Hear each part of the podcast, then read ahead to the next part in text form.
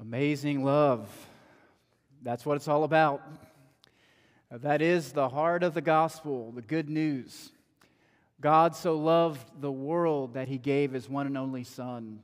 Uh, God loves the world, God loves his creation, God loves his people. And that's a love that not only saves us, but also shapes us. We are molded in that love. That is why we are compelled to go and carry out the mission that's been entrusted to us. A mission that's captured in this sermon series in what's called the Great Commission. Uh, so last week we uh, looked at the first part of the Great Commission of Jesus' words to the disciples there on the mountain in Galilee. And if you want to turn in your Bibles to Matthew chapter 28, we'll be reading again beginning in verse 16.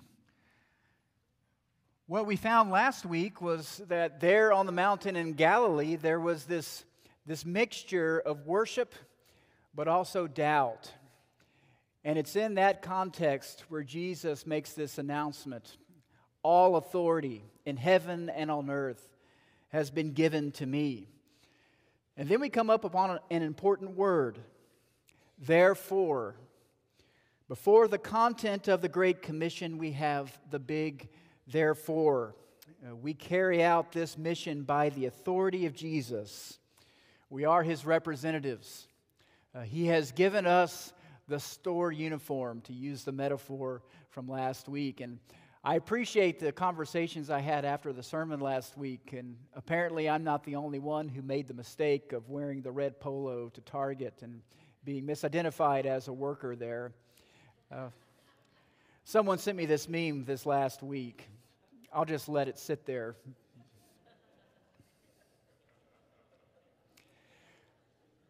Like I said, I'm glad I'm not the only one. The truth is that as believers, we should have people come up to us and ask us, Do you work here? But what is our work? Uh, what is the task on earth? What is our mission here in this place? Well, this is what the Great Commission is all about. Last week we looked at what took place before the big therefore. Now we're going to look at what follows. We're going to look at the content of the mission. Uh, we're going to look at our marching orders as his people. So let's hear the word of God from Matthew chapter 28, beginning in verse 16. Now the eleven disciples went to Galilee, to the mountain to which Jesus had directed them. And when they saw him, they worshiped him, but some doubted. And Jesus came and said to them, all authority in heaven and on earth has been given to me. Go therefore and make disciples of all nations, baptizing them in the, in the name of the Father and of the Son and of the Holy Spirit, teaching them to observe all that I commanded you. And behold, I am with you always to the end of the age. Oh, may God bless the reading of His Word. I'm going to go back to the well and draw upon an image that I think I've used before. I think I've actually used it recently. I just couldn't find it in my notes. Uh, so we'll give it another go. Uh, but it's from the movie, the 1937 movie, Captain Courageous. So there's Spencer Tracy there on the left and uh, Captain Courageous, a boy named Harvey, there on the right. And it's a wonderful story. We actually, there was a group of us that saw this over at the Woodrow's house. Uh, I guess it was back in September. And uh, truth be told, I wasn't looking forward to it when I saw that this was going to be a black and white movie called Captain Courageous. Uh, but after, wa- after watching it, we actually went and bought a copy, and it's one of my all time favorite movies. I would encourage you to watch this movie. It's the story about the boy named Harvey. He was a misguided child, to put it nicely. Uh, he was actually a monster. Uh, his mother died when he was little. His father was a very successful businessman, and he, he had no time for Harvey. And so uh, he bought Harvey's affection. He spoiled him rotten, and Harvey paid the price. He was entitled, manipulative. He would bribe his friends, threaten them with his father's political and economic power. He would cheat in games. No one liked Harvey. But then Harvey had an accident that would change his life forever. On a cruise liner, on a foggy morning, Harvey took a misstep and he fell off the side of the ship and into the ocean. And he was about to drown. That is, until he was fished out by a fisherman named Manuel Spencer Tracy. Manuel was part of a fishing crew that had just started this multi month long fishing expedition. So Harvey was stuck on the boat for a while. They weren't going to take him back to land. But no one liked this spoiled brat. No one except Manuel. Manuel took Harvey under his wings. He didn't call him a little monster, he affectionately called him little fish because he had fished him out of the water. Manuel was the best fisherman at sea. But then he began to teach this little fish how to become a fisherman. He showed him the ins and the outs of deep sea fishing. But Harvey learned a lot more on that trip. Hold that thought. This brings us to the Great Commission. But before we get to Jesus' words there at, at, on the mountain in Galilee at the end of the Gospel of Matthew, I want to back up a little before that in the Gospel of Matthew to Matthew chapter 4, verse 18, if you want to follow along. This is the initial call of Peter, Andrew, James, and John. Matthew chapter 4, verses 18 and following. Hear these words. While walking by the Sea of Galilee, Jesus saw two brothers, Simon, who's called Peter, and Andrew, his brother, casting a net into the sea, for they were fishermen. And he said to them, Follow me, and I will make you fishers of men.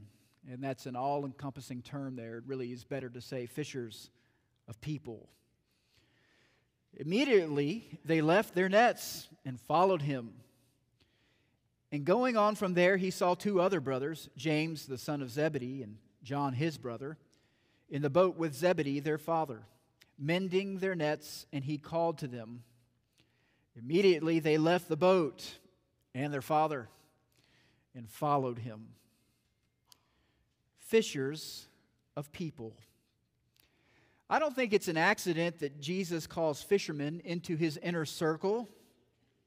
Their daily activities of mending nets and going out into the waters to catch fish had a similar motion to what Jesus is calling them to do in the Great Commission. In fact, I see these words in Matthew 4 of, and this charge of, of being a fisher of people to be an expansion or an extension or let me flip that. The Great Commission is an expansion and a commission of these initial words and this initial calling in Matthew chapter 4 to go and fish for people. But in order to go and fish for people, you need to be caught yourself. And this is what this initial call is all about. Peter, Andrew, James, and John have been caught in Jesus' net.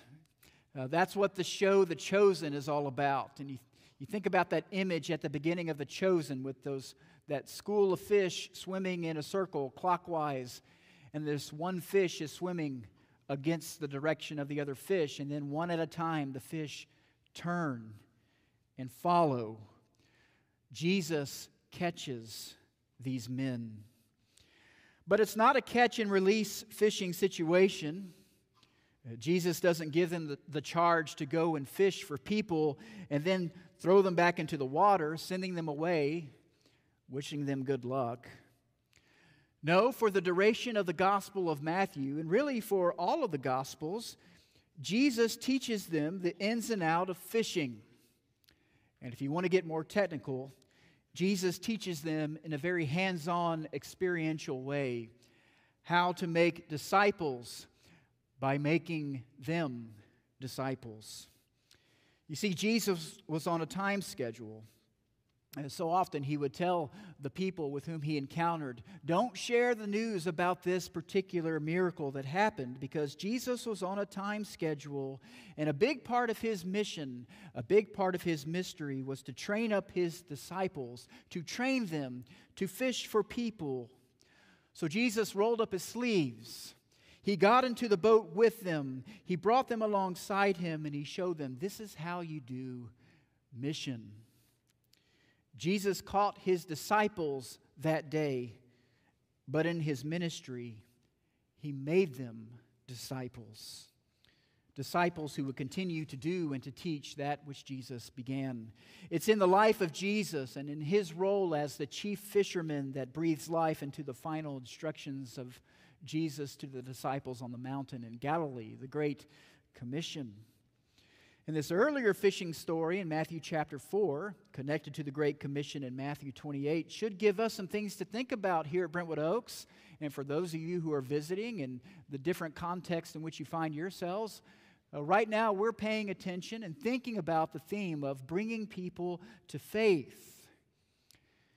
Because there's a temptation for the church, and maybe especially over the last 200 years, uh, to be involved in a kind of catch and release type of fishing, where the Great Commission has been reduced to getting what, we, what we call converts.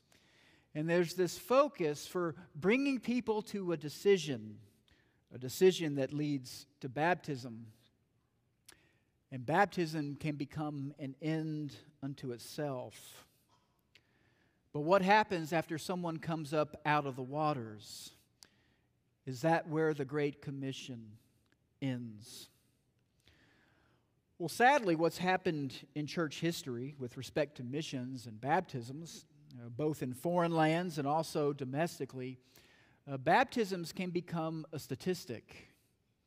Baptisms can become a number. And the larger the number, the more successful the mission, and so the thinking goes.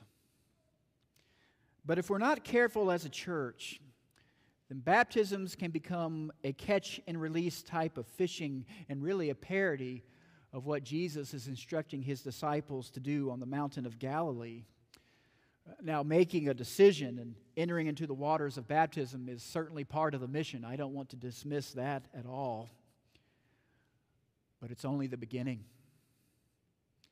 It's only the beginning of this process, and it is a process of being made a disciple, a follower, an apprentice of the Lord Jesus Christ. Uh, we see this in the main action verb of the Great Commission. The instructions that Jesus gives his disciples there on the mountain, it w- wasn't to go and catch fish and then turn them loose. No, the main verb, the chief command of the Great Commission, is to make disciples, to duplicate themselves, to make more fishermen and more fisherwomen. And attached to this main action verb, there are three participles. How do you make disciples? Well, we are people who are going and baptizing and teaching. Going, baptizing, and teaching. Let's look at these briefly, one word at a time. Going. Now, going is the call for the church to get into the boat and go out into the waters where the fish are. It's the divine go that sets the church into motion. We are not a people who hide behind walls. We are not a people who are called to stay on the shores. We are the sent ones because our God is a sending God. God the Father sends the Son. The Father and the Son sends the Spirit. The Father and the Son sends the church by the power of the Spirit. God is on the move. Therefore, the church is on the move to fish for people. And so we are a people who are on the go a going people. Baptizing. Baptizing is that initial catch. It's when people make that turn. And As Paul puts it in 1 Thessalonians chapter 1 verses 9 and 10, he recalls and he remembers and he acknowledges how he heard that the church there in Thessalonica had turned to God away from their idols and to the true and living God. Baptism is this moment of submission, a moment of being incorporated into the family of God, the worldwide body of Christ. And baptism, though, is not a statistic, it's not a number. Baptism has a human face, but it is only a beginning, the beginning of a long journey to become a disciple. Which brings us to this third word teaching. What are we supposed to be doing? We're supposed to be supposed to be teaching them to observe all that I commanded you, to be teaching all the nations to observe all that Jesus has commanded us. Teaching. That's not just a head thing, although that's a piece of it. We do talk about and teach the story, this grand story that we have in Scripture revealed to us, but Notice that this is a teaching that's attached to obedience. This is an embodied teaching. Christianity is an action oriented faith. We learn by doing, we believe by doing, we grow by doing. This is the kind of teaching that Jesus modeled for us. He did teach his disciples the way of the kingdom through parables and through lessons, but he also did this in deed. He taught them as he touched the untouchable, as he loved the unlovable. He taught them as he healed the sick and exorcised the demons. He taught them as he looked upon the people with compassion as sheep without a shepherd. He taught them as he prayed with them and pointed out examples of faith, but also counter examples. He taught them time and time again what it meant to pick up a cross because Jesus picked up his cross first, completely surrendering to the will of the Father. He taught them what love was all about, treating others as you want to be treated, even your enemies. He taught them what a community of forgiveness looks like because Jesus modeled this himself. Jesus was a hands on teacher. Jesus' ministry was training his disciples to fish for people, not just catch people, but teach them to be fishermen, to make disciples, people who are always growing in loving God and loving neighbor. The Great Commission is a fisherman story. Which brings us back to Captain Courageous. Manuel, the seasoned fisherman, caught him a little fish, a spoiled brat named Harvey. But Manuel didn't throw him back. No, Manuel took it upon himself to train this little fish, to teach him how to be a fisherman and make no mistake about it, little Harvey had a, a, many hard lessons to learn. Deep fishing is a difficult task for a novice, but there were more important lessons for Harvey to learn. Uh, without giving too much away, Harvey continued to manipulate and cheat and try to take advantage of the other fishermen in the boat. That was his nature. But Manuel exercised tough love and patience and challenged Harvey to leave his wicked ways behind him and think of others before himself. Young Harvey wanted Manuel to teach him how to fish, and no doubt he learned this trade. But what he truly learned from Manuel was how to be a godly man. And by the end of the journey, he had become more selfless, more compassionate, he had become a true fisherman in every sense of the word because this old, rugged fisherman had invested in him. And he wouldn't settle for a catch and release, but he stayed in the boat with the little fish, teaching him the ins and out of fishing and teaching him to live a life of honor and integrity. And in so doing, he set Harvey on a new trajectory in life. In fact, Harvey wanted to become a fisherman.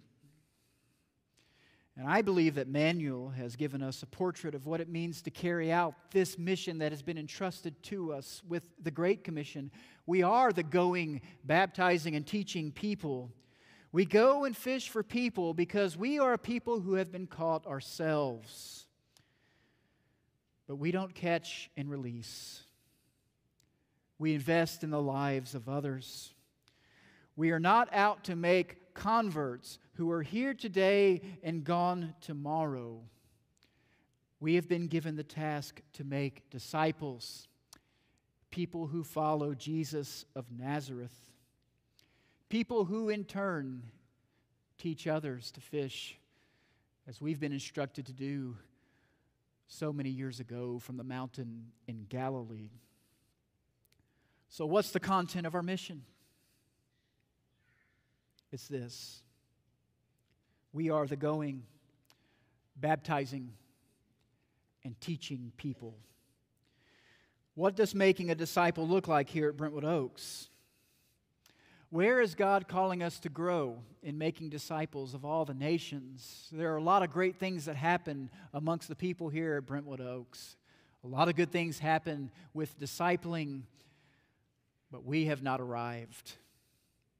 Where is God calling us? Who is God putting in our path to disciple and to walk in this path that Jesus is leading us? Well, as a people who have been rescued, we ask God to show us uh, where is our place in this rescue mission here in Austin, Texas, and beyond. Uh, may God give us the vision and the sense of direction and the guidance and also the power to carry out this task. If you would like to respond to the good news of the God who is with us